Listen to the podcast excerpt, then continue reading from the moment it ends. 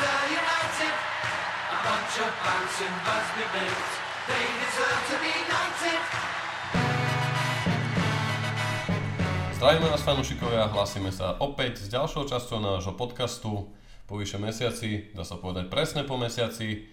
Pri ďalšej reprezentačnej prestávke som to opäť ja, Marky, a so mnou je tu môj parťák Moro. Čaute všetci, pozdravujem Devil Page. Aby sme si troška zhrnuli tú situáciu za tie posledné 4 hracie týždne, ktoré boli naozaj ako na takom rollercoasteri, na takom kolotočí. Ani nehovorcek, myslím, že Husenková dráha v preklade pre niektorých, keby náhodou nepoznali výraz rollercoaster, tak myslím, že sme si to užili veľmi dosýta tento mesiac. Akože tie výsledky skutočne boli len pre ľudí so silnou povahou a s veľmi silným srdiečkom. Veď zo začiatku po blamáži s Tottenhamom asi sa môžeme rovno do toho pustiť, keď sme mali veľmi malé dušičky a očakávania do toho nasledujúceho mesiaca. Ale začali sme, myslím si, že veľmi pekne s tým Newcastlom, čo povieš? Je to presne tak. Ten posledný podcast som uzatváral s veľmi kritickými slovami, že vlastne ten október žien bude pre Oleho veľkou skúškou, či dokáže tú facku od Mourinha a potom veku tlaku ustať. Našťastie, ako si povedal, po návrate z reprezentačnej prestávky hráči nadviazali na skvelú šnuru, keďže sme porazili Newcastle 4-1, Paris Saint-Germain 2-1, bola tam remíza z Chelsea a nakoniec pekný výkon pri debakli Lipska 5-0. Ale to je ten jeden krok dopredu, aby zápätí sa stalo presne to, ako už také deja vu, koľkýkrát u Solskjaera, druhý či tretí, kedy prišli prehry a celá tá nálada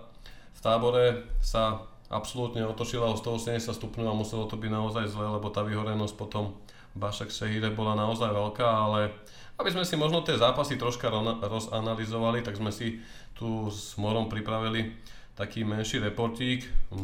Newcastle sme porazili 4-1. Hrali sme tam v rozostavení 4-2-3-1 a tu by som sa nadviazať na takých pár bodov, ktoré si nasledujúce minúty alebo aj tie zápasy budeme rozoberať, a to je hlavne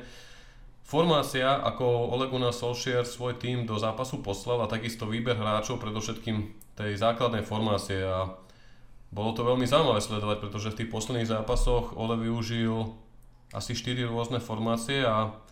veľa sa tu špekulovalo o výbere základnej zostavy. A ako si to hodnotil ty, Moro, po tej reprezentačnej prestávke a po tej facke od Tottenhamu? Vieš čo, no je to popravde veľmi zaujímavé a ťažko sa už rozpamätáva na zápas s Newcastlom, keď si to vezme, že to je jasné, prakticky pred mesiacom, ale odohrali sme za ten mesiac až 7 zápasov, pomaly také vianočné obdobie, kedy sa hrá fakt každý druhý deň, takže bolo toho skutočne veľa. No s Newcastlom ja som bol popravde veľmi spokojný, keď si ako keby tak spätne vybavujem aspoň tie momenty, a najmä sa očakávalo, ako hráči dokážu zareagovať, či na reprezentačných zrazoch, po ktorom, ak si môžeme trošku pripomenúť, istý Paul Pogba opäť vyhlásil, ako je snom každého hráča hrať za Real Madrid, a to nie sú žiadne fámy alebo kydanie na Paliho, ale sú to bohužiaľ veci, ktoré každú chvíľku vyhlasuje do tých médií, čiže ani toto nepridávalo, si myslím, že na nálade. Každopádne na druhej strane tu bol Bruno, ktorého sme vyzdvihovali v podcaste Patreonskom, kde ten na druhej strane vyhlásil, že žiadny problém v kabine nie je, aj keď bol stiahnutý v zápase s Tottenhamom, tak on s Olem nemá žiadny problém a nepraje si, aby sa jeho meno používalo v médiách v spojitosti so žiadnymi negatívnymi vecami. A práve táto mentalita by mala byť zakorenená vo všetkých hráčoch United, práve preto, aby nevznikali tieto problémy a nevytváral sa zbytočný tlak, ktorý je tam, či už sa vyhrá, či už sa prehrá, proste na hráčov, manažérov a celkovo na klub Manchester United je vyvíjaný jeden z najväčších tlakov na svete. Pekne si to začal rozoberať v nadpojení po tej reprezentačnej prestávke a s tým prvým zápasom s Newcastlom. Mne sa to veľmi zo strany Bruna páčilo, ako prišiel, vyslovene povedal, neberte si meno môjho trénera ani klubu do úst tým, ak chcete na klub dávať nejaké špinavosti. Pre porovnanie s tým Pogbom, čo si spomenul, a takisto podotýkam aj za seba, Pogba skvelý futbalista, ale s týmto dlhodobo mi lezie na nervy a proste neprejde pol roka, aby sa neriešil a Pogbová nespokojnosť alebo slabá láska fanúšikov k nemu, ale potom prídu takéto vyjadrenia a dostáva sa absolútne do Brunoho tieňa, ale aby sme sa posunuli. Len som chcel premostiť ako keby k tomuto Pogbovi a posunúť sa ako keby o ten mesiac dopredu a teda do tejto reprezentačnej prestávky len taká vsúka, kedy manažér francúzskej reprezentácie Didier Deschamps vyhlásil, že rozumie Paulovi, že je nešťastný, keďže nehráva a keď hráva, tak je v zlej formácii na zlom mieste. Čiže opäť vidíme, že aj tí ľudia okolo Paula Pogbu nie sú nastavení tomu, aby on hral vôbec za United, takže ja skutočne neviem, čo tuto chlapa drží. Akože viem, sú to peniaze, ale to je asi jediný artikel a vec, kvôli ktorej tu je. A keď si rozoberieme tie zápasy, tak uvidíte sami, že máme dôvod a respektíve túžbu, aby náš klub opustil. Čo najskôr to bude možné, tak tým lepšie si myslím, že pre všetky strany. Aha. Ale pokračujeme pekne po poriadku. Áno. Pogbu tu máme poznačenú ako samostatný bodík, aj keď niekedy sa to ťažko plánuje a inak sa to potom nahráva v tom podcaste, keďže to človeku hneď príde na um. V každom prípade Newcastle, ako si povedal, bol to veľmi sympatický výkon, veľmi dobrá odpoveď hráčov po tej facke s Tottenhamom a reprezentačnej prestávke. Síce ten zápas začal pre nás absolútne najhoršie ako mohol, pretože Luke Shaw si dal vlastný gól, ale opäť prišla nielen reakcia tímu, ale aj zo strany kapitána a kritizovaného dlhodobo obrancu Harryho Maguirea, ktorý vyrovnal, aby potom následne gólmi Rashforda, Bruna a Fambisaku tento zápas skončil veľmi krásnym výsledkom 4-1, čo sa zo St. James Parku určite počíta. Nasledoval a prišiel dlho očakávaný duel proti parížskému Saint-Germain. Videl si tie reakcie, mnoho fanúšikov opäť zbytočne odpisovalo tým po tých slabých výsledkoch z predrepre pauzy, že vlastne proti Parížu to budú mať veľmi, veľmi, veľmi náročné, ale ako sa tým schopil proti Newcastle, tak potvrdil formu aj proti Parížu Saint-Germain. Takisto treba pochváliť trénerov Ole Gunnara Solskjaera, ktorí sa na tento zápas veľmi pekne takticky pripravili, využili rozostavenie na troch centrálnych stoperov, dvoch wingbekov v rozostavení 5-3-2. Tam bolo vidieť, dá sa povedať, bol to debut pre brazilského obrancu a novú letnú posilu Alexa Tellesa, ktorý predvedol podľa môjho osobného hodnotenia naozaj veľmi pekný, sympatický výkon smerom dopredu, dával krásne prudké, dlhé lopty, centre takisto kopal aj rohy a bolo to naozaj vidieť. Každý jeho center alebo dlhá lopta do pokutového územia supera znamenala nebezpečenstvo. Čo som si ešte z toho zápasu robil poznámky, stojí za spomenutie, že sa do zostavy vrátil Axel Tuanzebe a predvedol naozaj fantastický výkon po boku Lindelofa a Shawa. Maguire na tento zápas netestoval, pretože bol zranený a naozaj treba povedať, že hráči sa k tomu postavili ako mali, bojovali za znak, bojovali za manažéra a podľa mňa zaslúžene vyhrali 2-1 tesným výsledkom s tým, že v tomto zápase bolo veľmi veľa pozitív, či už výkon Axela Tuanzebeho, debut Tellesa, fantasticky organizovaný výkon celej obrany aj zo strany Lindelofa, Shawa alebo Fambisaku. Ale takisto ako v Newcastle, tak aj proti Parížu Saint-Germain sa záložnej rade neobjavil Pogba, ktorého si tu spomínal. A to teraz celý tento podcast toho Pogbomu budeme s týmto spomínať, pretože opäť v tomto zápase dostala prednosť stredová formácia McTominay Fred. A takisto to bolo aj v ďalšom zápase proti Chelsea, kde to bol síce bezgólový stav 0-0, ale takisto sa v záložnej rade objavil McTominay Fred a tu sa vlastne začala aj taká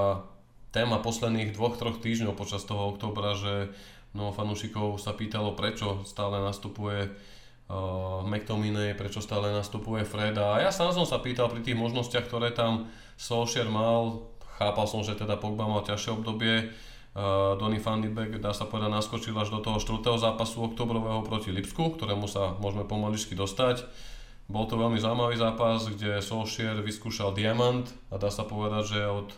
toho Newcastle tu hovoríme už o tretej formácii, ktorú praktizovali Červení diabli, teda zo zostavenia 4-2-3-1 proti Newcastle a Chelsea cez 5-3-2 proti Parisu Saint-Germain až po také 4-3-3, 4-1-2-1, niečo medzi diamantom, aj Ole povedal po zápase, že niekedy to máte 4-3-3, niekedy je to ten diamant, takouto otázkou asi odbil novinárov, ale po týchto zápasoch to bola tá vlastne fantastická šnúra, o ktorej sa už ťažko bude hovoriť, ale po týchto 4 zápasoch,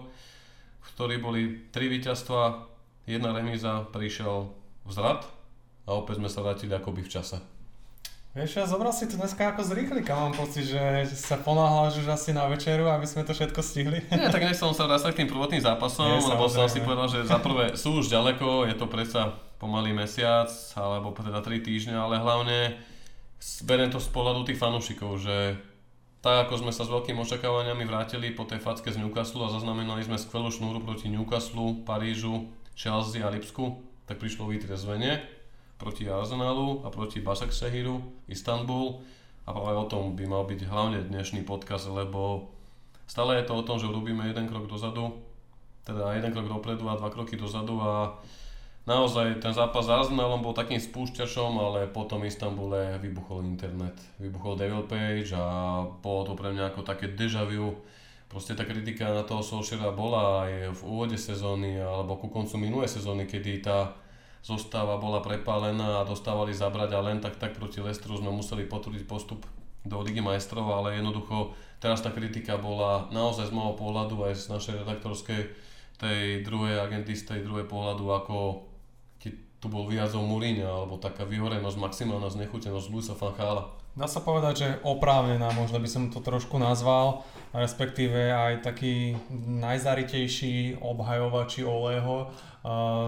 prišli s pochybnosťami, že či je skutočne ten pravý pre túto prácu. Veď skutočne, keď sa pozrieme na tie výsledky zo začiatku mesiaca, respektíve po reprezentačnej prestávke, a ako dokázal vygumovať hviezdy Parížu, z Chelsea sme mali len trochu smolu, alebo Raši zakončoval nájazde sám na brankára, nepremenil, takže aj tento zápas sme mali vyhrať. Lipsko sme takticky brilantne zvládli, odolali sme ich tlaku, potom sme ich rozbili 4 gólmi po nástupe Bruna Fernandesa. Takže ten skrát s Arsenalom, kedy náš výkon stál za veľké niečo škaredé, hnedé, smradlavé, tak si myslím, že bol ako keby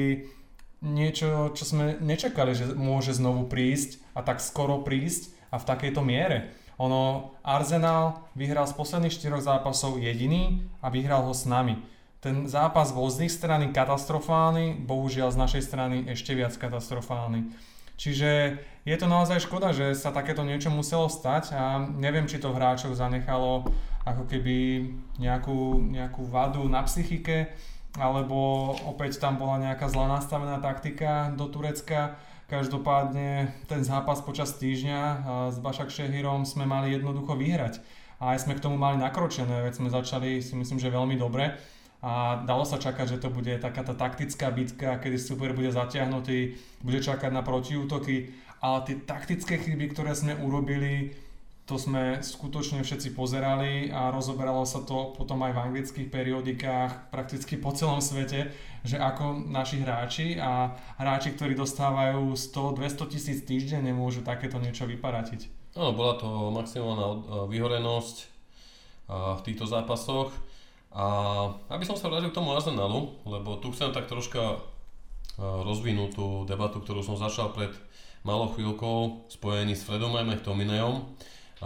Tak z tých mojich poznámok, ktoré si robím počas tých hracích týždňov po každom zápase, a ešte aj my v redakcii, alebo takto sledujeme reakcie vás, fanúšikov, tak naozaj bolo veľmi zaujímavé vidieť, že proti Newcastle, Parížu, Chelsea hral Ole s tými stredovými hráčmi McTominay, Fred. Sám som mal otázky, prečo nemá troška viac odvahy, alebo tam napríklad nepostaviť toho, alebo neposlať Donnyho, iba z toho dôvodu, že Fred a McTominay si výborne robia svoju defenzívnu prácu, ale nie sú dopredu takí efektívni, takí kreatívni ako napríklad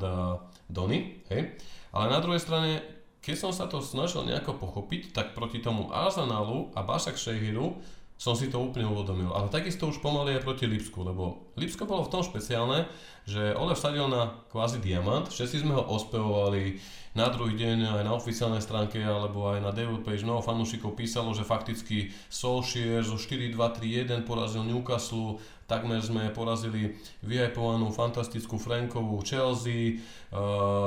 proti Parížu dal 5-3-2, vymazal Mbappého, Neymara, všetky ofenzívne hviezdy, takisto Angela, Di Snakea, ale zápätí prišlo Lipsko, bola tam zostava 4-3-3, ale už tam nebola tá klasická formácia v podobe McTominaya a Freda, pretože sa objavilo v základe Matić, Fred, Van de Beek a Pogba. Tam hral, dá sa povedať, Pogba podrota a síce sme sa dostali do vedenia 1-0 po gole Masona Greenwooda, po jeho skvelej individuálnej práci, ale bolo to, dá sa povedať, taká taktická a dosť aj pressingová vojna, pretože Lipsko hrá veľmi, dá sa povedať, ofenzívny štýl, na veľké množstvo prihrávok, sú neustále v pohybe, takže aj my sme s tým Diamantom dokázali hrať vyrovnanú partiu, ale nebol to jednoznačne taký zápas, ktorému by z môjho pohľadu zodpovedal ten výsledok 5-0. Všetko sa to opäť zmenilo až po príchode Bruna v 74. minúte, kedy následne do konca zápasu United 4-krát skorovali. A tu by som chcel urobiť takú nadväznosť, že nasledoval zápas proti Arsenalu, kedy Ole opäť skúsil ten Diamant. Z môjho pohľadu možno trocha nešťastné riešenie, ale neviem, ja nemám profi trénerskú licenciu UEFA, ani nie som top manažer, ale jednoducho osvedčili sa mu tam vždy proti tým veľkým superom, či už to bol Mourinho, ktorého porazil v Tottenhame, alebo Pepa Guardiolu, alebo dá sa povedať aj Chelsea v minulej sezóne 3-krát. Vlastne buď to rozostavenie na 5 obrancov s dvomi wingbackmi, alebo teda 4-2-3-1, kde je predsa ten stred pola viacej zabezpečený, ale on do tohto zápasu proti Arsenalu chcel ako keby okopírovať to Lipsko s tým, že vlastne nedal tam Matića z pochopiteľných dôvodov, pretože proti už rýchlejším superom Matić nevláda hrať taký pressing jednoducho, je pomalý, to vidíme, ale v tomto zápase vlastne dostal proti Arsenalu šancu stredovej zálohe Fred, ako right midfielder v tom Diamante pôsobil McTominay, na ľavej strane bol Pogba a na podrote bol Bruno. A dovolím si tvrdiť, že tento Diamant v tomto rozostavení proti Arsenalu Olemu absolútne nevyšiel. Čítal som aj na BT Sport, Sky Sport vyjadrenia hráčov alebo aj novinárov, jednoducho McTominay ako pravý záložník v tomto formáte vôbec nevedel existovať. Myslím si, že aj Pogbov výkon, keď to porovnám proti partiemu z Arsenalu alebo hráčom v záložnej rade Gunners boli oveľa rýchlejší, nešetrili krokom, išli do každého súboja a jednoducho toto u Pogbu nevidíme. A tu som začal pomaličky chápať, že prečo Ole v tých predchádzajúcich zápasoch jednoducho aj na úkor kreativity uprednostňoval Scottyho a Freda. Presne preto to, pretože ak si on tam má zvoliť ešte nejakého hráča na tú šesku, Matić už nie je stavaný, aby hral každý tretí, štvrtý deň, za druhé je pomaly, ale dobre, stále verím, že môže byť platným hráčom do niektorých špecifických zápasov alebo keď potrebujeme spevniť defenzívu. Ale za druhé, Pogba nenechá na ihrisku toľko, koľko nechá McTominay alebo Fred, ktorý jednoducho potia krv za toho Bruna, ktorý má na podrote pri McTominayovi a Fredovi absolútnu voľnosť, ale zároveň, a povedal to aj Paul Scholes v analýze v štúdiu BT Sport, McTominay a Fred hádžu lepšie svetlo na našu neistú defenzívnu dvojicu v podobe Maguirea a Lindelofa, pretože ako Scotty, tak aj Fred dokážu výborne vypomáhať našim stoperom, ale takisto dokážu robiť veľa špinavej roboty na Bruna. Čo sa absolútne mení, ak tam pošle Pogbu, pretože jednoducho je lenivý, jeho reštela hovorí za všetko, keď má loptu je skvelý, vie vymyslieť skvelú prihrávku, ale vie takisto aj veľmi nezmyselne stratiť a v tejto sezóne sme už 3 góly inkasovali priamo po jeho chybe na začiatku ligy a takisto aj teraz dá sa povedať, hej, s Arsenalom, síce to bol nešťastný zákrok, ale počítam rovná sa jednoducho, prepálil to a Matić tam fakticky stráca, takže ja chápem to Oleho, že nemal na výber a proti tomu Arsenalu tiež stavil na túto kartu, ale bohužiaľ to nevyšlo v tom rozostavení proti Arsenalu s Diamantom, ale to sa zopakovalo aj v tom zápase s tým Başakşehirom, kedy dal úplne iné rozostavenie a to 4-1-3-2. Pričom na tej šeske hral Matić a pred Matićom hral Van de Beek, Mata a Bruno. Takisto Bruno tam hral z ľavej strany, Mata tam hral na podrote a Van de Beek hral z pravej strany. A týmto chcem iba povedať, že dá sa povedať, že v 6 zápasoch sme hrali 4 rôzne formácie a niektorí hráči hrali dokonca 2 až 3 krát na rôznych postoch. Čo podľa mňa v takomto rozpise, hlavne z pohľadu toho Başakşehiru a Arsenalu, bolo možno premotivované, pretaktizované, prekoučované, hovorím to s veľkou úctou voči Solskjaerovi, Pretože podľa mňa tí hráči sa tam nevedeli nájsť absolútne, keď vypadol ten behavý stred McTominay Fred a Bruno neurobil ten rozdiel na podrote, že jednoducho nebolo tam delivery nejakej asistencie alebo nejaké lopty na tých našich útočníkov. Tak sme tam boli jednoducho v prechodovej fáze absolútne zabití a vytrapení, či už proti tomu Arsenalu alebo aj proti tomu Başakşehiru. No veľmi dobre si to načrtol, už proti tomu Arsenalu Ole chcelo kopírovať prakticky ten systém, ktorý nastúpil proti Lipsku, a teda s Diamantom, akurát s tým rozdielom, že keď pošle na ihrisko tak povediac na kraje Freda a Donnyho van de Beeka, tak sú prispôsobivejší hráči než McTominay a Pogba, ktorí vedia zahrať prakticky len v strede. A či už trošku defenzívnejšie, či už je to Pogba viac ofenzívnejšie, ale mohli sme vidieť, že toto bol prakticky ten najväčší rozdiel, prečo sa nám v tom zápase proti Lipsku darilo, ale zároveň prečo sa nám potom proti Arsenalu nedarilo. Jednoducho Pogba na ľavej strane zálohy nezmysel, nemá tam čo hľadať a toto bola taktická chyba z Oleho strany. Samozrejme druhá vec je nasadenie individuálne hráča, ale takticky to bolo nezvládnuté. Skot napravo takisto úplne zabitý a ten chlapec proste na krídle tiež nemá čo hľadať. Bolo to hrozné. A len k tomu chcem dodať jednu vec, čo som si všimol za tieto zápasy, že ono aj Fred, keď je ako samotná šestka, tak nie je dostatočne dobrý, pretože ako aj sám Fredinho vyhlásil, potrebuje zapracovať stále na svojich prihrávkach a na streľbe a potrebuje vedľa seba niekoho, ako v tých dobrých zápasoch, keď bol vedľa neho Scott, kto za ňoho hasí určité veci, keď sa mu náhodou nepodaria, pretože aj on skúša a snaží sa rozohrávať a robiť dobré veci, ale keď je tam sám a tým pádom je posledný hráč, tak potom sa to opäť valí na tú obranu. A práve v zápase proti Arsenalu bol on ten posledný hráč, kedy mal celku skoro aj žltú kartu na svojom konte, takže musel si dávať o to väčší pozor, nemohol faulovať a bol tam na to sám. Tí hráči Scott a Pogba boli ďaleko, pretože boli prakticky ako krídelníci. Bruno bol zase príliš vysoko, takže sa nestíhal vracať. A bola to taká súhra všetkých okolností, kedy sme hrali prakticky bez dvoch hráčov, jeden bol polovičný, takisto aj v útoku to nebolo ideálne, keď tam hral prakticky Raši, pod ním hral Bruno, ktorý mal super formu, neviem. Ale proti tomu Başakşehiru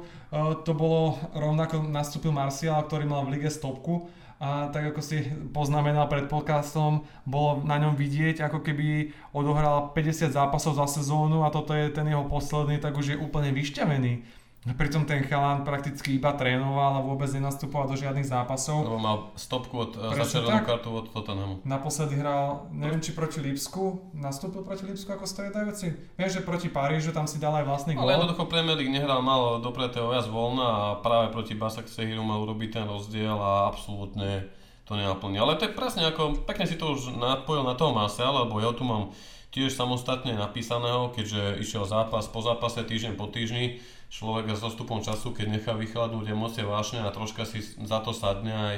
nazberá o tom nejaké informácie z portálov a urobí si k tomu nejaké štatistiky, tak naozaj som si jednoducho uvedomil po tých prvých 4 skvelých oktobrových zápasoch, prečo tam toho Freda McTominaya dáva, prečo tam nemôže byť s nimi Pogba alebo Matić, alebo jednoducho automaticky. Ale o tomto sme už bavili, že jednoducho tá trojčlenná formácia stredová, či už to má byť v systéme 4-2 a ten podrod, hej, 4-2-3-1, alebo to má byť 4-3-3, alebo to má byť aj diamant, kde vždy to je o tej šestky, o tých dvoch záložníkach a o tom podrote. Jednoducho, ak z tej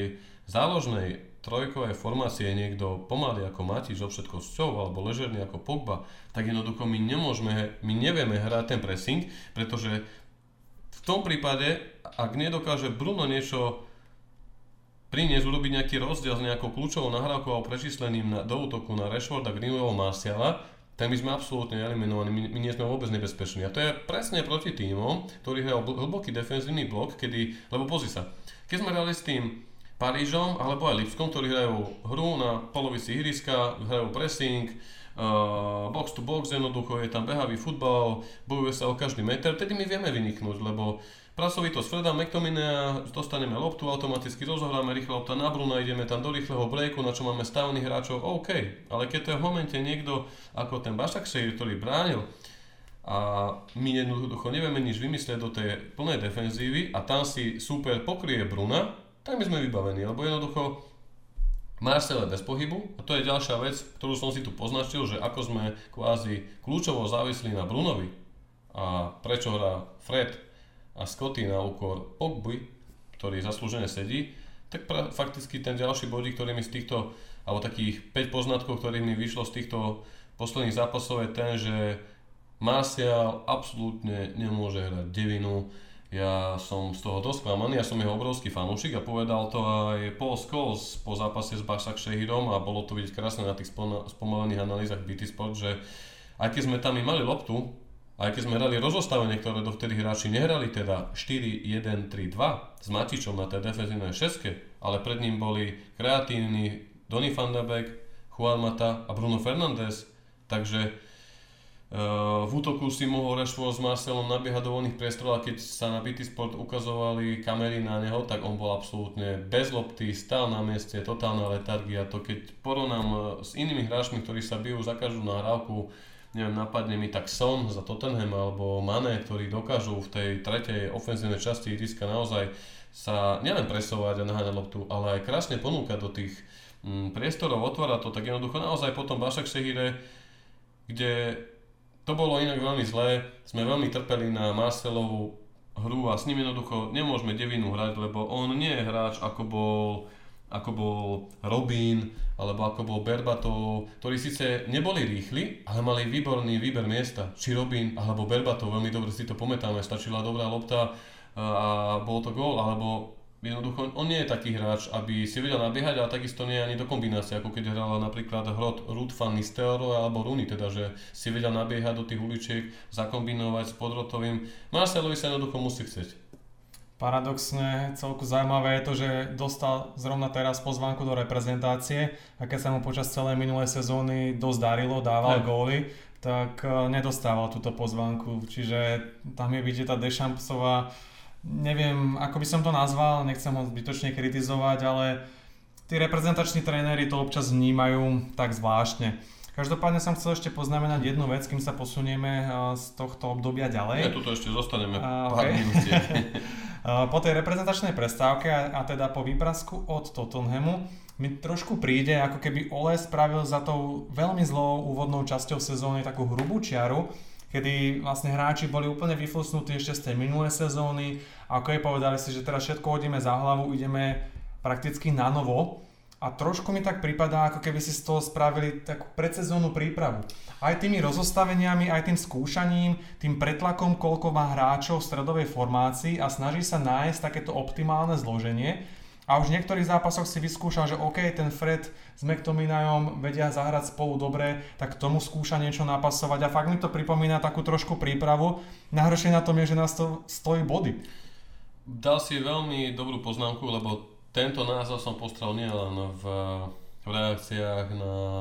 Devil Page po zápasoch, ale aj chalani v redakcii to dosť riešili,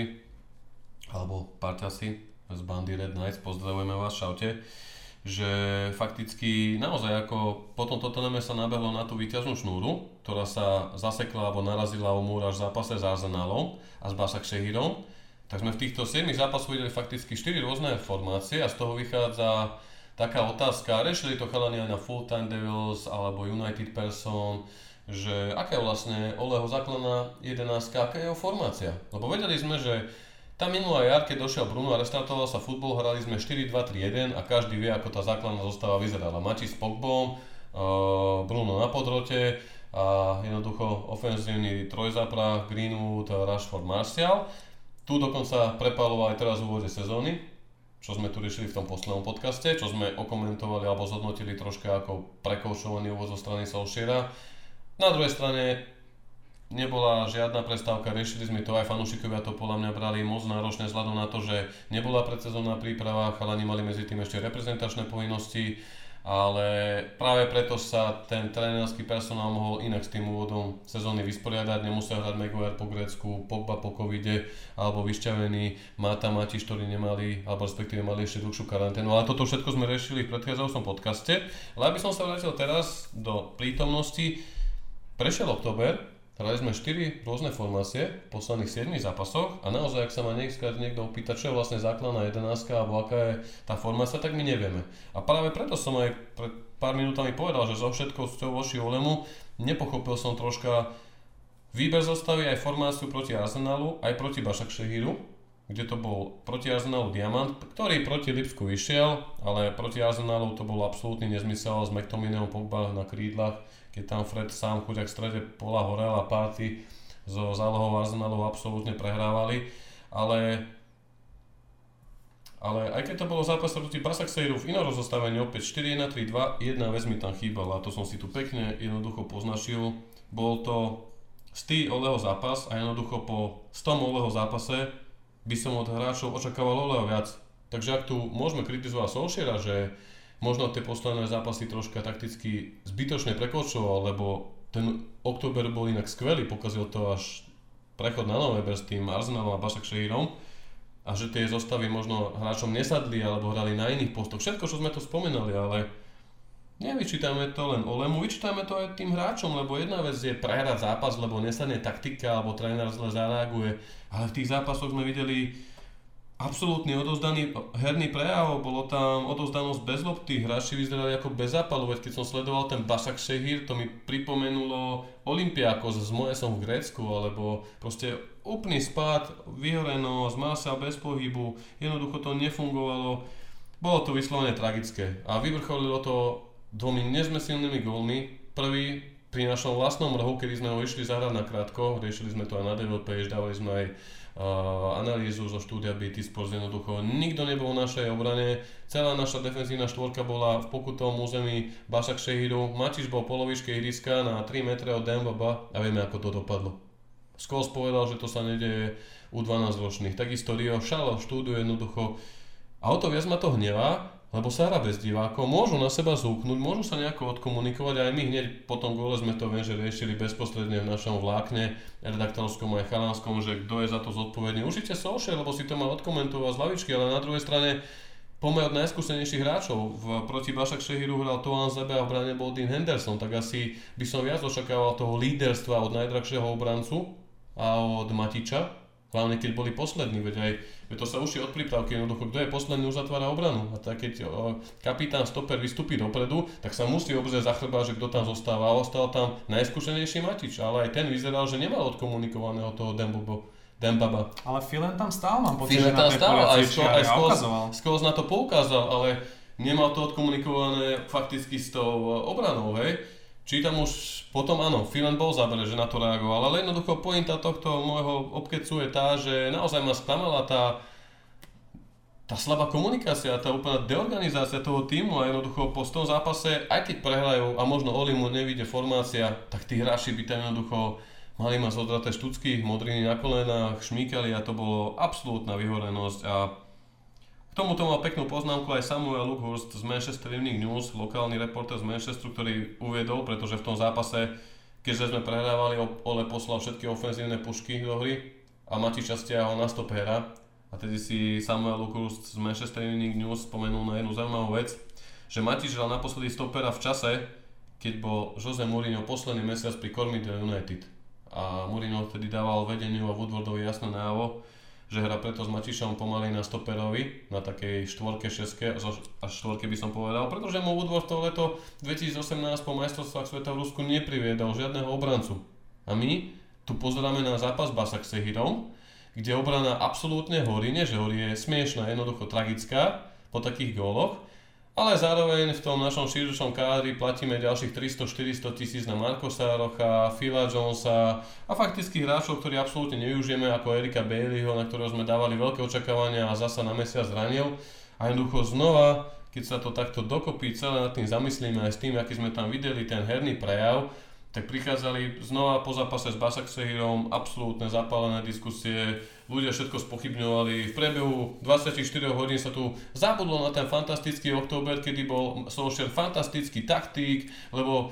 vykošoval Tuchela vo fantastickom rozstavení, takisto Juliana Nagelsmana z Lipska, ktorého mnoho fanúšikov by radi videlo na lavičke. Zrazu to bol neschopný tréner, neschopní hráči, všetko bolo zle, ale podľa mňa tie dva zápasy jasne nastavili zrkadlo. A sám neviem, prečo sa to niekedy deje, prečo tá mentalita sa zmení o 180 stupňov, alebo už tí hráči naozaj boli také hore nos, že si povedali, a však sme dali pomaly Chelsea, takmer aj z tých vyjadreniach to tak znelo niekedy, Newcastle 4 góly, Lipsko 5 gólov, dali sme dole Paris Saint-Germain a tak ideme a proti Arsenalu to dáme a proste to nevyšlo a proti Arsenalu, ako si povedal, Arsenal nemal nejaký brutálny herný prejav, aj keď mali viac šanci, nastrelili Bruno, zaslúžili si asi tú výhru o kusok viacej, ale prehrali sme našou vlastnou medicínkou, Worcester. Bol tá kontakt Pogbu, bola z toho penálta, Arsenal premenil, ale na druhej strane z môjho pohľadu výborne hrajúci Gabriel v tom zápase mal byť vylúčený.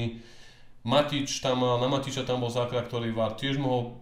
pri tom úvodnom faule Pogbu dať na rovnakú úroveň, že sme mali kopať. A to akože nechcem sa tomu vrácať, nechcem sa vyhorať na rozhodcu. A naozaj som bol veľmi sklamaný z toho charakteru hráčov, ktorý som po hlavne Başakşehire videl, kde nevyšla ani nezmyselná formácia, ktorú dovtedy ani raz v tejto sezóne nehrali, alebo aj ten herný prejav hráčov, alebo až po tie tragické okamihy v obrane, ktoré nás stáli góly. Je to tak, ako vystiel si to úplne presne, neviem, či to máš aj poznačené vo svojich poznámkach, alebo si mi to len spomínal pred nahrávaním tohto podcastu. A možno je to náhoda, že sa to len tak zdá, ale hráči, ktorí nepodávajú stabilné výkony a nemakajú pre to mužstvo tak ako trebárs ostatní, tak sú práve tí najviac preplácaní a nie kúpení olem. Opäť môže to byť náhoda, môže tam byť nejaká súvislosť, ale keď sa na to tak pozrieme, ako sme tu zatiaľ tak najviac kritizovali za posledný mesiac, tak to je Paul Pogba, ktorý vieme aký je, vieme čo ho trápi. Vieme, kde je jeho vysnívaná destinácia, akurát nevieme, prečo tu potom ešte stále ten chlapec je. No a potom je to Anthony Martial, ktorého všetci milujeme, keď sa mu darí, ale zároveň ho nenávidíme, keď sa mu nedarí. A od začiatku sezóny to jednoducho nie je ten Martial ako v tej minulej, a pokiaľ by mu Raši nenechal penáltu v zápase proti Lipsku, tak si myslím, že nedal odtedy gól. Vlastne iba ten vlastný proti Paris Saint-Germain a to je vlastne jeho jediná kontribúcia pre náš tým v tejto sezóne. Presne. A to je na hrotovú deviatku sakra málo. Na to, aby sme mohli pomýšľať na nejaké lepšie umiestnenia, či už v ligovej tabulke, alebo v Lige majstrov, tak jednoducho tam potrebujeme hráča, ktorý bude spoľahlivo dávať góly, bude sa ponúkať a aj svojim pohybom len vytvárať svojim spoluhráčom šance. Ono môžeme nadávať na Luka Shawa, ktorý taktiež v niektorých zápasoch je taký, aký je a osobne sa teraz veľmi teším, že dostane šancu Alex Telles. Neprajem nikomu zranenie, samozrejme chcem, aby všetci boli zdraví, ale Luke si myslím, že to bude mať tak na mesiac aspoň tým, že je to natiahnutý hamstring. Ano. Takže myslím si, že Alex Telles konečne dostane svoju šancu. Sice Luke tam teraz pridal nejaké 2 asistencie po pekných centroch, ale taktiež tá jeho nechuť zabiehať si za obranu do tandemov, ten návrat laxný, kedy výklusíkom sa vracia pri protiútoku súpera,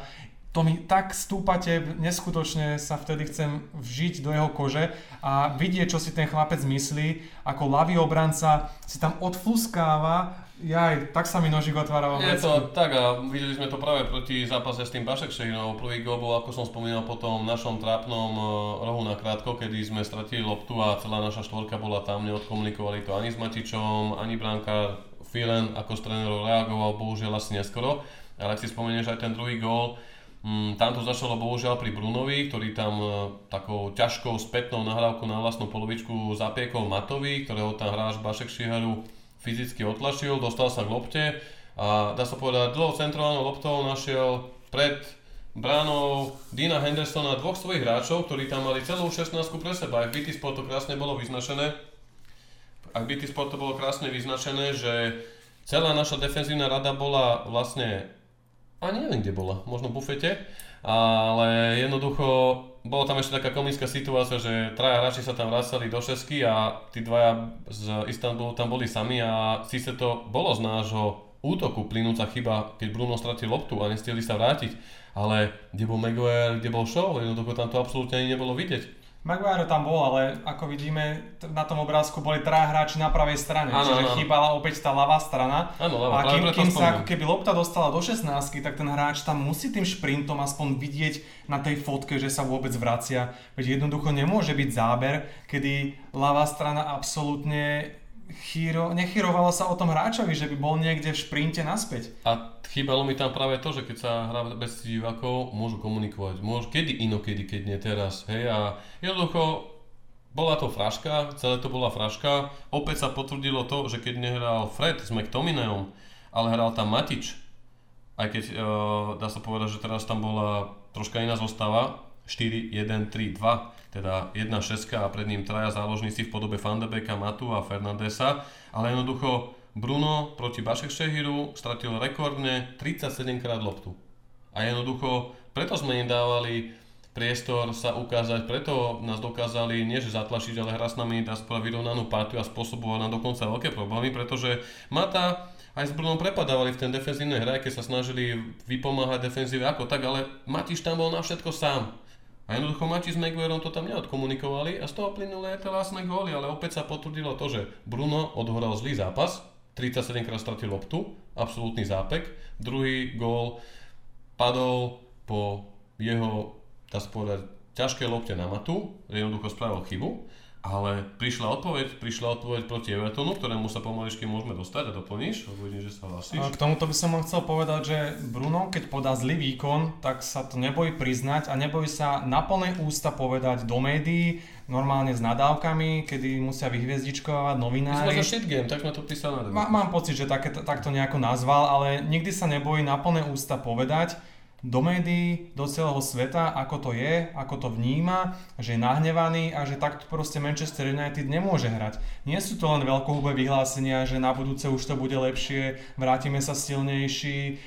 next year is our year a podobné veci. Jednoducho on na rovinu povie, pomenuje tie chyby, ale čo je najdôležitejšie, v ďalšom zápase predvede taký famózny výkon, že jednoducho všetkým zavrie tie huby. A že to nie je len o tom, že teraz poviem niečo do médií, aby sme ho mali radi, ale zamaká a jednoducho vytrie nám všetky zrak. Teraz dal 2 góly proti tomu Evertonu a na tretí prihrával, nie? Ten, čo sme dávali. Takže ten zápas bol z jeho strany opäť vynikajúci a ako hovorím, potom zápase v Turecku, kedy prakticky on vybuchol, môžeme povedať, že jeho stratou lopty sa dostal druhý gól, tak jednoducho zápasom s Evertonom opäť ukázal, že je extra trieda a že nie len dokáže rozprávať a veľmi k veci rozprávať, či už mimo ihriska alebo na ihrisku ako pravý líder, ale dokáže podávať aj skvelé výkony, keď je to treba. Si mi to zobral z jazyka, až som stratil slova, lebo presne som išiel nadväznou na ten Everton, že aj keď Bruno možno tam spravil chybu a rekordne 37 krát stratil loptu, a chýbal v tej hore práve ten Scotty s Fredom, ktorý sme to tu analyzovali v tých oktobrových zápasoch, tak jednoducho na rozdiel od Pogby prišiel zápas s Evertonom a on dokázal reagovať a nemusel rozprávať do mikrofónov. Jednoducho po zápase s Başakşehirom povedal novinárom shit game, takisto ako keď prišiel po reprezentačnej prestávke a spucoval novinárov, že nech neberú jeho meno do úst, že on proti Tottenhamu robil nejakú šarvátku a že vynadal hráčom. Jednoducho je zapálený, je tam entuziasmus, je tam vášenie, je to proste horká krv a to potrebujeme vidieť a vidíme, aká je jeho odpoveď. Aj pred nami fanúšikovia, nechcem, aby to teraz nejak vyznelo, že sme si tu našli nového čierneho Petra, je tu ďalší obetný Baránok, lebo doteraz to bol Jones, Rocho, Darmian, potom to bol Marouane Fellaini a jednoducho vždy tu je niekto, ale Pogba je to dlhodobo a zase tu táto reprezentačná prestávka a Didier Deschamps povie, že on je v Manchestri nespokojný, lebo má málo hracieho času, ale mal aj covid a mal ťažké zranenie, ale keď je na ihrisku, tak je to ako taká letargia, zrazu na ňom stratíme zápas, tak ako keď spravil chybu proti Brightonu alebo Crystal Palace a jednoducho nie je tam tá odpoveď, ale proti Evertonu Bruno odpoveď dal, nechal zabudnúť na jeho slabý zápas proti Başakşehiru, kde možno bola zlá tá formácia, zlá taktika, ale aj tí hráči jednoducho hrali tak, ako keby už siahali pomaly do bojového titulu, jednoducho nechali sa asi opiť tým oktobrom a nenechali na ihrisku srdce. A ako som povedal, že aj naše kanály na Devil Page začali jednoducho horieť, Instagram, Facebook, všade kritika, v Pochettino spomenutý za posledných 24 hodín 500 krát v diskusii, ale jednoducho prišiel Everton a znova by si niekto povedal, že Ole sadil na tú overenú taktiku, alebo teda výber zo začiatku októbra a presne tak aj bolo. Bola to zostava 4-2-3-1, klasické obrana štvorka, Wan-Bissaka, Lindelof, Maguire, Shaw, v strede McTominay, Fred, Bruno na podrote a zrazu sme videli správny prístup, bola tam intenzita, bol tam entuziasmus na kopačka hráčov United od prvej minúty a to sme hrali proti Evertonu, ktorý hrá pod Karlom Ancelottim veľmi organizovaný, disciplinovaný futbal, založený na plnení taktických pokynov, či už zo strany Dakurteho alebo Jamesa. Bolo to podľa mňa veľmi dobré a z týchto všetkých zápasov, ktoré sme si povedali a robili sme si tu nejaké poznámky, mi presne z toho vychádza toto. Tak sám pre seba, že aha, pochopil som, prečo hrá si McTominay a Fred a prečo nehrá Pogba, prečo nehrá Matić. Aha, ten Martial jednoducho je, aký je a je to s ním. Aj v tom Evertone to bolo, dá sa povedať, také isté. A prišiel Cavani jednoducho a zrazu si dokázal nabiehať lopty, vedel sa voľniť do voľného priestoru, až bol za to odmenený gólom, keď mu tam veľkorysne Bruno nahral tú loptu. No bolo by to aj v prípade Martiala, ale jednoducho to je ďalšia taká vec, pomimo toho Pogbu, pomimo toho prečo hrá Scotty a Fred. Tak aj ten Martial je podľa mňa veľkým problémom, ako je Pogba v tej trojčlennej formácii problémom, a to sú také veci, ktoré sa podľa mňa v týchto zápasoch ukázali a potvrdzujú to, tie výkony. Jednoducho. A ešte by som dopovedal, že aj na základe portálu Goal Analysis je Fred zo všetkých 5 top európskych líg najviac presovacím hráčom, alebo hráč, ktorý predvádza najväčší pressing, takže to sú presne aj tie Scholesové slova, keď povedal, že pokiaľ má Lindelof a Maguire pred sebou dvoch kvalitných defenzívnych hráčov, tak vyzerá úplne inak a to je presne Fred a McTominay, ktorí vyriešili túto situáciu týchto našich dvoch neistých obrancov a ten tým hra kompaktnejšie, pretože nešetria krokom, tak ako krokom nešetrí Bruno, keď stratí loptu, nešetrí ani Fred, ani McTominay a síce nie sú najkreatívnejší, najgolovejší, ale vedia na tom ihrisku nechať to, čo z môjho pohľadu tam Martial alebo hlavne Pogba v tejto ich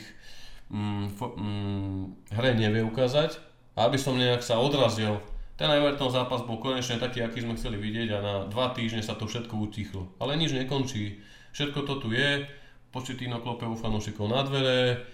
Tí, ktorí Solskjaerovi neveria alebo spochybňujú, jednoducho majú 2 týždne voľno. A bude sa čakať na tie ďalšie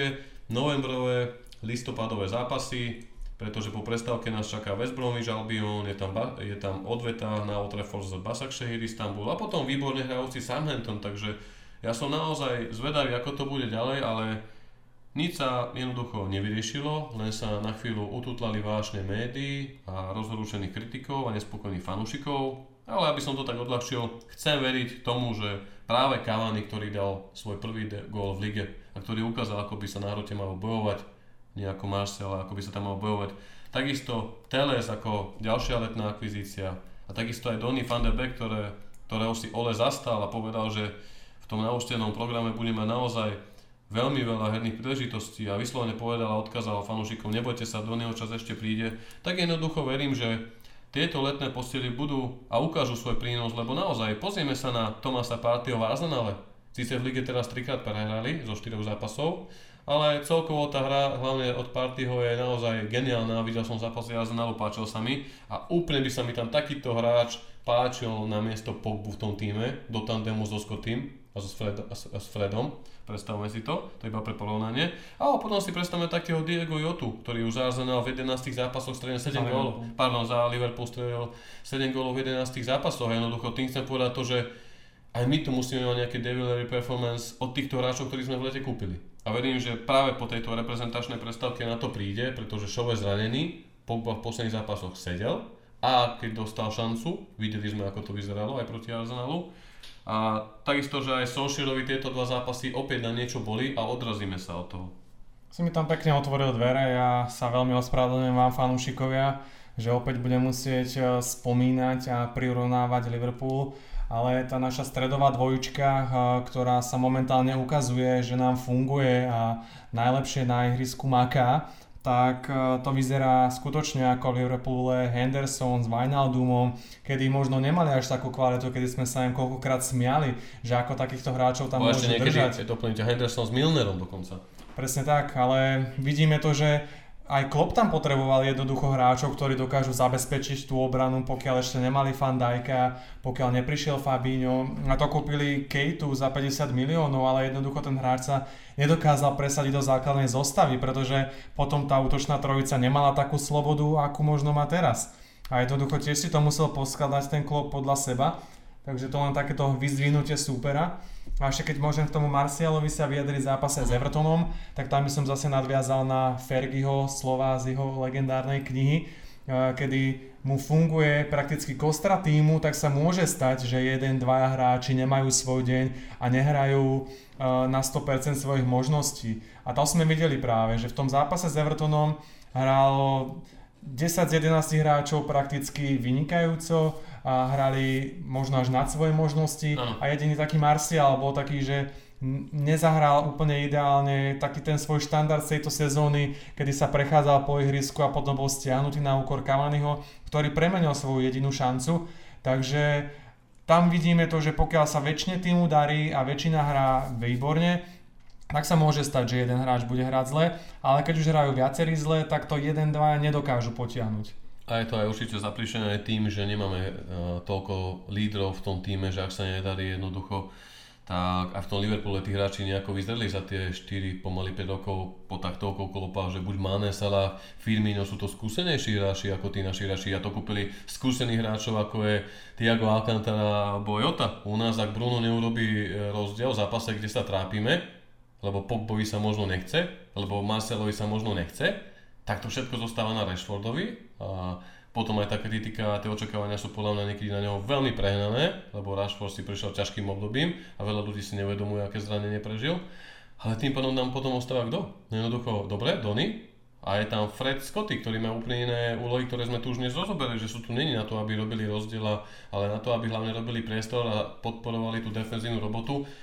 a jednoducho ako si povedal, Ole je v pozícii, kedy jednoducho s tou formáciou zálohy si nemôže dovoliť na jedného defenzívneho záložníka a dvoch možno, že takú osmičku a desinu, teda ofenzívnejšieho záložníka s nejakým podrotom, ako v prípade teda Bruna, ale jednoducho dáva tam tie dve šesky, tie dve CDM-ka, pretože tie dôvody sme už uviedli a aby som to uzatvoril tieto zápasy a dal tu ešte aj zostávajúce body, dokazujú to aj percentá odohratého času, celkového času zo všetkých možných hracích minút v tejto sezóne. Na prvom mieste z celkových hracích minút až 83% odohral Maguire, nasleduje Shaw 81%, 80% Wan-Bissaka, Rashford 79%, Lindelof 75%, Fernandes 72%, McTominay 68% a Fred 67%. A to, čo sú hráči, ktorí majú takmer 3 štvrtinu, viac ako pomaly 67-70% všetkých možných minút v tejto sezóne odohratí. Takže tuto vidíme presne hráčov, s ktorými sa darilo, ktorým Ole dôveruje a potom až pod 50% zo všetkých možných odohraných minút je tu Martial, Pogba, starší Matić, alebo teda Mata, ktorý naskakuje do špecifických zápasov. Martial to má asi aj kvôli tomu trestu za červenú kartu. Predpokladám, že by bol v základnej zostave v tých ligových zápasoch. Áno, jasné, ale ukazuje to presne to, že aj v tých zápasoch, ktorých hral jednoducho ako proti tomu Başakşehiru alebo Evertonu, kedy sa tam mal drať na tom hrote a ukázať sa, tak proti Istanbulu, kedy predtým vlastne odpočíval, tak bol absolútne pasívny. Jednoducho toto ukázali tie dva zápasy, ktoré absolútne nechali zabudnúť na ten fantastický október, kedy ani niektorí fanúšikovia možno neverili, že proti Chelsea, Lipsku a Parížu nejaké body odohráme. Nakoniec to bolo celkom slušné, pretože sme tam mali 4 výhry, 1 remízu a potom prišla prehra s Arsenalom a Başakşehirom, ale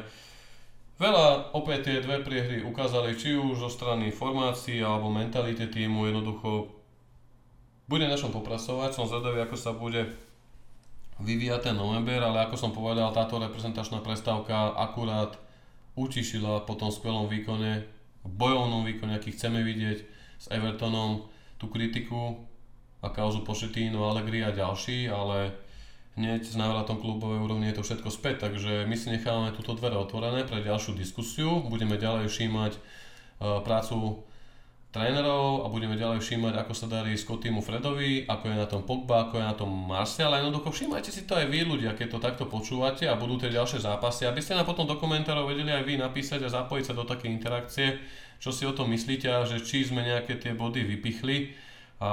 z toho potom plynie aj taký názor fanúšikov, že sme vyslovene závislí na Brunovi a bez Bruna, ale veď boli tu obdobia, kedy sme mali hráčov, na ktorých sme boli vyslovene závislí. Bol to Van Persie v sezóne, keď sme vyhrali titul, bol to De Gea v týchto sezónach dozadu, keď bol absolútne celý tým tragický a David nám držal či už za Fanka alebo za Mourinha účasť v prvej štvorke, alebo to bol Rooney v sezóne 2009-10, kedy odišiel Ronaldo fakticky a TVS a on to ťahal. Boli tu obdobia, boli tu 1-2 sezóny, boli tu niekedy takí hráči, také persony, na ktorých sme boli závislí a pekne to povedal aj Phil Neville, že vlastne Bruno je jeden z tých hráčov, ktorí sa ukážu v tom klube raz za 10, možno 15 rokov, ako bol po 90. rokoch Eric Cantona, alebo potom sa tak vyprofiloval, dajme tomu, Rio s Vidičom, pričom v súčasnosti tam už tedy rastol Rooney jednoducho, alebo bol taký Scholes, proste tí gamechangeri, absolútni gamechangeri, ktorí zo sebou stiahnu aj mentalitu, teda nielen, že vykúzia na hľadovku, jednoducho aj vyburcujú a strnú zo sebou ten tým, čo sme tu nemali, takže ja som za toto veľmi rád a verme, že Bruno bude zdravý a že, ako som povedal, nové letné akvizície donesú tomu týmu niečo nové, pretože ten tým to potrebuje. Vidíme, že už nestačí len Martial, nestačí len Pogba, nestačí len Matić, hráči ako Rashford, Scotty, Fred potrebujú a Bruno potrebujú prínos týchto nových posiel, aby sme ten náročný zimný program zvládli. A bude to naozaj veľmi zaujímavé sledovať a možno by sme sa mohli posunúť takému záverečnému bodu a to sú také možno súhrn posledných vecí. Práve na ten náročný program teraz po zápase s Evertonom naražal Ole, keďže zápas v Istanbule sa v stredu. Hráči o 5 ráno štvrtok prileteli do Manchesteru a už sobotu o 12:30 anglického času museli nastúpiť v Liverpoole na Goodison Parku proti Evertonu, čo veľmi Ole kritizoval, ale ľúbilo sa mi, že to kritizoval až po zápase. Po vyhranom zápase. Hej, aby nevyznela ako šašek, pretože novinári by to automaticky použili proti nemu a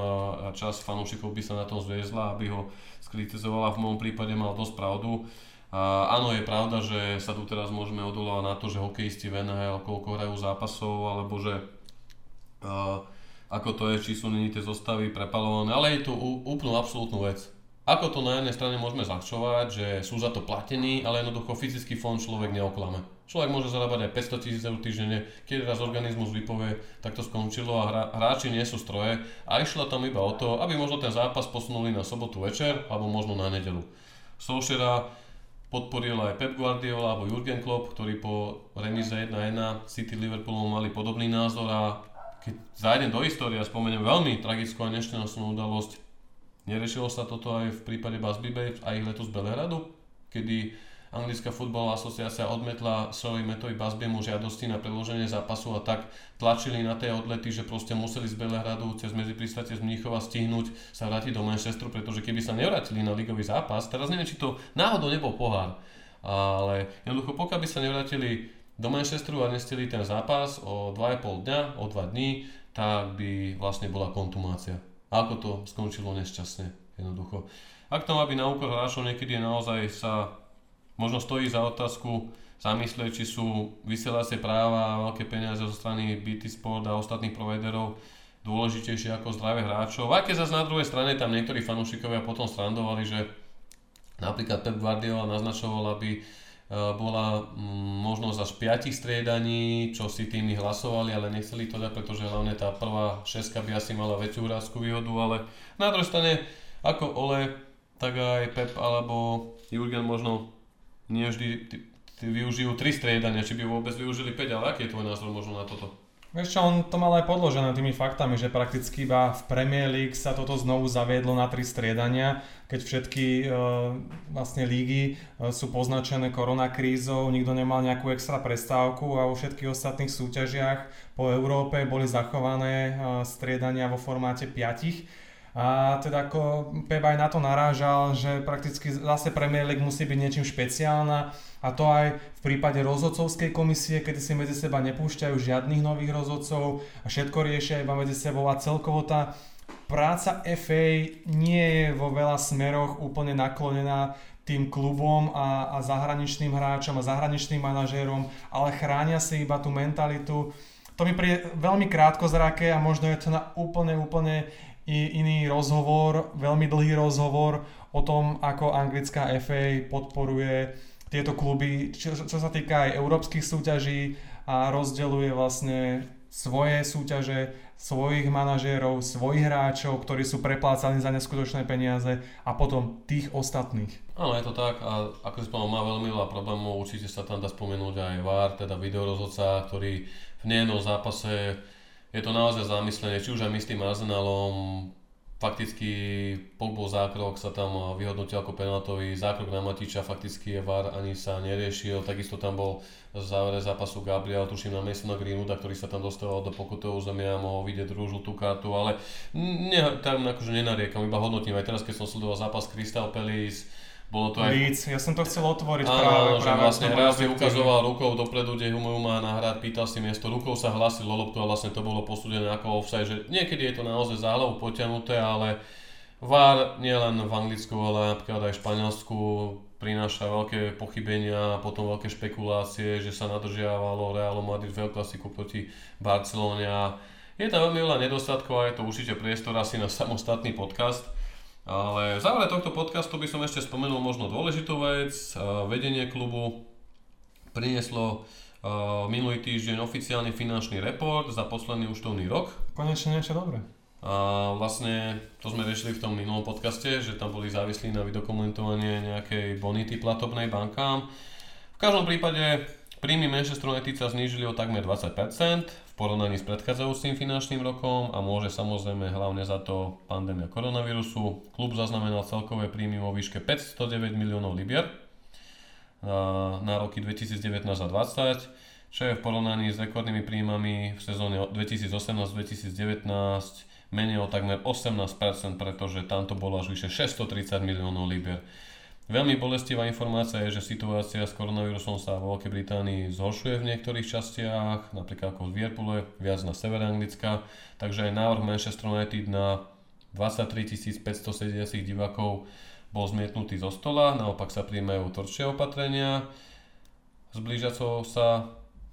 sa zimným vianočným obdobím, dokonca sa ruší aj vianočné mestečko v Manchestri, takže tento rok to z našej strany nebude výletík ako za posledné roky, čo ma veľmi mrzí, ale každý takýto zápas bez divákov stojí klub okolo 4 až 5 miliónov libier stratu, takže za to obdobie klub stratil okolo 90 miliónov libier, čo je naozaj ohromné číslo, ale najbolestivejšou správou asi zostáva fakt, že čistý dlh sa oproti predchádzajúcemu roku viac ako zdvojnásobil, a to na závratných 474 miliónov libier. Samozrejme, ani toto nezabránilo americkým majiteľom Glazerovcom, aby si nechali vyplatiť dividendy a výnosy v rozmedzi okolo 23 miliónov libier, a to aj napriek tomu, že celkový príjem klesol o 100 miliónov, ale dlh sa zvýšil takmer o 2-krát, ale oni asi vidia do tej kalkulačky lepšie ako my, čo z toho plyne pre nás, že pokiaľ sa fanúšikovia nevrátia na Old Trafford a Woodward nebude schopný predať nepotrebných hráčov, môže Ole Gunnar Solskjaer na nejaké ďalšie veľké zvučné posily zabudnúť. Takže aj toto bude zaujímavé sledovať, keďže o 2 mesiace tu máme znova prestupové okienko a možno by som to už po tejto hodinke aj zabavil, bolo to veľmi príjemné konštruktívne rozprávanie. Niekedy sa to naozaj veľmi ťažko takto sumarizuje, keď je toľko veľa zápasov, ale hlavne keď sú tam také zvraty, že po 4 fantastických výkonoch prídu 2 facky a návraty na zem, aby sa to zápäti zachránilo tým Evertonom, ale ako som povedal fanúšikovia, myslíte na to po reprezentačnej prestávke, všímajte si Freda, Scottyho, Pogbu, Marciala, Bruna, dávajte nám naše postrehy, námety na podcasty, budeme za to veľmi radi a určite a čo teraz, keď sa ťa opýtam pri našom ďalšom podcaste, ktorý budeme nahrávať, prinesie Olemu Mikuláš do topánky uhlie alebo sladkosti? Čo ty myslíš? Dúfam, že to budú hlavné body, dúfam, že to budú hlavné dobré novembrové body, pretože teraz tam máme celkom hrateľný rozpis tých zostávajúcich novembrových zápasov. December zatiaľ otvárať nechcem, ale je tam West Bromwich, Başakşehir a Southampton. Myslím si, že 9 bodov z týchto 3 zápasov by napravili ten pokazený dojem z toho inak pekného októbra, lebo naozaj po tom zápase s Istanbulom to bolo hrozné, mne to pripomenulo, ako som to už dnes povedal, časy, keď odvolali Fanchala, alebo keď už automaticky viac ako 3/4 tábora bola proti Mourinhovi, ktorý kopal na všetky strany za to, že nemal letné posily, za to, že klub sa skôr postavil na stranu Pogbu po tých rôznych kauzách, kedy už tréningov unikali videá, ako sa pomaly nerozprávajú. A bolo mi to ľúto aj zo strany fanúšikov. Na jednej strane my sme už vycebrení, zocelení za tie roky, veď prežiť Mojesovú Falchánovú sezónu dalo veľkú psychickú, môže sa potvrdiť Moro. Áno, to boli neskutočné sledovačky. A vieme, akože máme silný ten štít, ale aby si človek ráno prišiel do práce, pustil proste Devil Page a našiel si tam 10-20 správ takého typu, že ako komentujete tie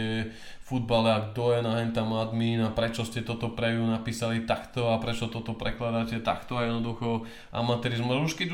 už boli ľudia fanúšikovia tak znechutení a tak otrávení, že už keď sa nedala nájsť chyba napísať, čo už nemohli napísať alebo už nevedeli ako majú ponadávať, tak už nadávali redaktorom, že to čo vlastne robia zle, ale vôbec nenapadlo, že tí redaktori počas svojich vysokoškolských činností a zamestnaní, ako máš ty a ja, nie na druhý deň po tom vygrcanom, dogrcanom, hnusnom, vyhorenom zápase s Başakşehirom, kedy som vypol televízor a pustil si internet až na druhý deň, lebo som vedel, čo sa stalo, tak sa k tomuto došítame, ale je to v pohode, sme s tým zocelení a to je iba pre tých ľudí, ktorí možno počúvajú tento podcast a zároveň prídu až do konca a prídu takoto podpaľovať, lebo je na vec, ako to hovorím, konštruktívna kritika Solskjaera, konštruktívna kritika hráčov, ale pokiaľ tu chce niekto naozaj vulgárne nadávať ako v tretej cenovej krčme, nadávať redaktorom a riešiť každú blbosť, nepodstatnú blbosť a akože sorry, disfollow a sledujte iné stránky. Kritika je na mieste, negatívne emócie sú na mieste, ale pokiaľ to hraničí s takouto krčmou úrovňou, tak to sa u nás nehodí. Potom tie reči, aby sme sa smiali z nich táborov a domáky reprezent sú úplne podstatné a toto jednoducho neuznávam. Na druhej strane chcem sa poďakovať všetkým fanúšikom, ktorí sa za prvých 6-7 týždňov zapojili do nášho donatného systému Patreon.com, naozaj super. Takisto registrujem, aj ty si mi to, Moro, spomínal, veľa ľudí sa nás stále pýta, že čo to vlastne ten Patreon je. Tak možno, Moro, ak chceš, povedz teraz ty pár slovami. Môžem len tak skrátke, aby sme to už zbytočne nenaťahovali. Vlastne Patreon je portál, cez ktorý nás viete prakticky podporiť nejak našu tvorbu, aby to bolo transparentné a za tieto príspevky na mesačnej báze, ktoré sú vo výške 1, 3 alebo 5 eur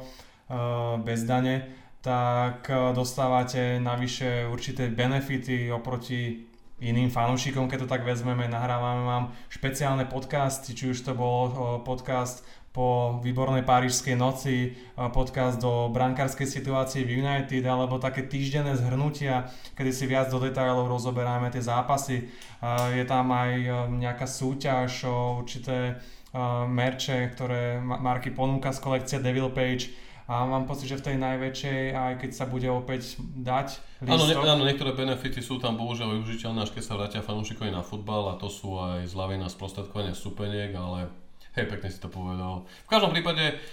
obsah nie je uznaknutý, veľa ľudí sa nás pýta, či sme uznaknili obsah, nie, TVP, že stále zadarmo, registrácia, prístup do diskusí, tieto mesačné podcasty sú zadarmo, ale aby sme sa nejako tým patrónom naozaj poďakovali za to, že sú ochotní nás mesačne donatnúť 1, 3 alebo 5 eurkami, tak sa im snažíme dať nejaký bonus, aspoň v podobe tých podcastov, ktoré majú veľký záujem alebo takú, ľuďom sa to páči. Tak a my sme zároveň za to radi a veríme, že to takto bude aj po novembrových zápasoch, kedy sa znova ozveme a že budeme hodnotiť už iba lepšie výkony. Ja dúfam, že aj zo strany Pogbu, aj zo strany Martiala, že uvidíme viac rať aj Donnyho a že Telles ukáže ten prínos aj s Cavanim a tá konkurencia v týme bude natoľko veľká, že Ole bude mať starosti s výberom zostavy a nebudú to experimenty 4-1-3-2 proti Başakşehiru, Diamant proti Arsenalu, keď predtým sa darí a musí hľadať vlastne zostavu, ako keby nevedel, ako chce. Tak dúfam, že hráči budú natoľko makať, že tá konkurencia si to vypýta sama. Myslíš, že rozostavenie 2-1-1, 3-2 a 1 na nikoho? Môže byť aj tak. V každom prípade asi by sme pomaličky tento podcast ukončili. Ďakujem vám za váš čas. Ako som povedal, bombardujete nás otázkami, feedbackom, názormi na podcast, názormi na to, o čom sa tu bavíme. Zapojte sa do toho. Užite v blízkej dobe. Blíži sa zima. Bude otázne, či tu naši zemepáni nedajú ďalší lockdown, takže toho času možno strávime za monitormi počas zimy viac a takisto aj určite niekoho z fanúšikov by sme radi stiahli do tohto podcastu.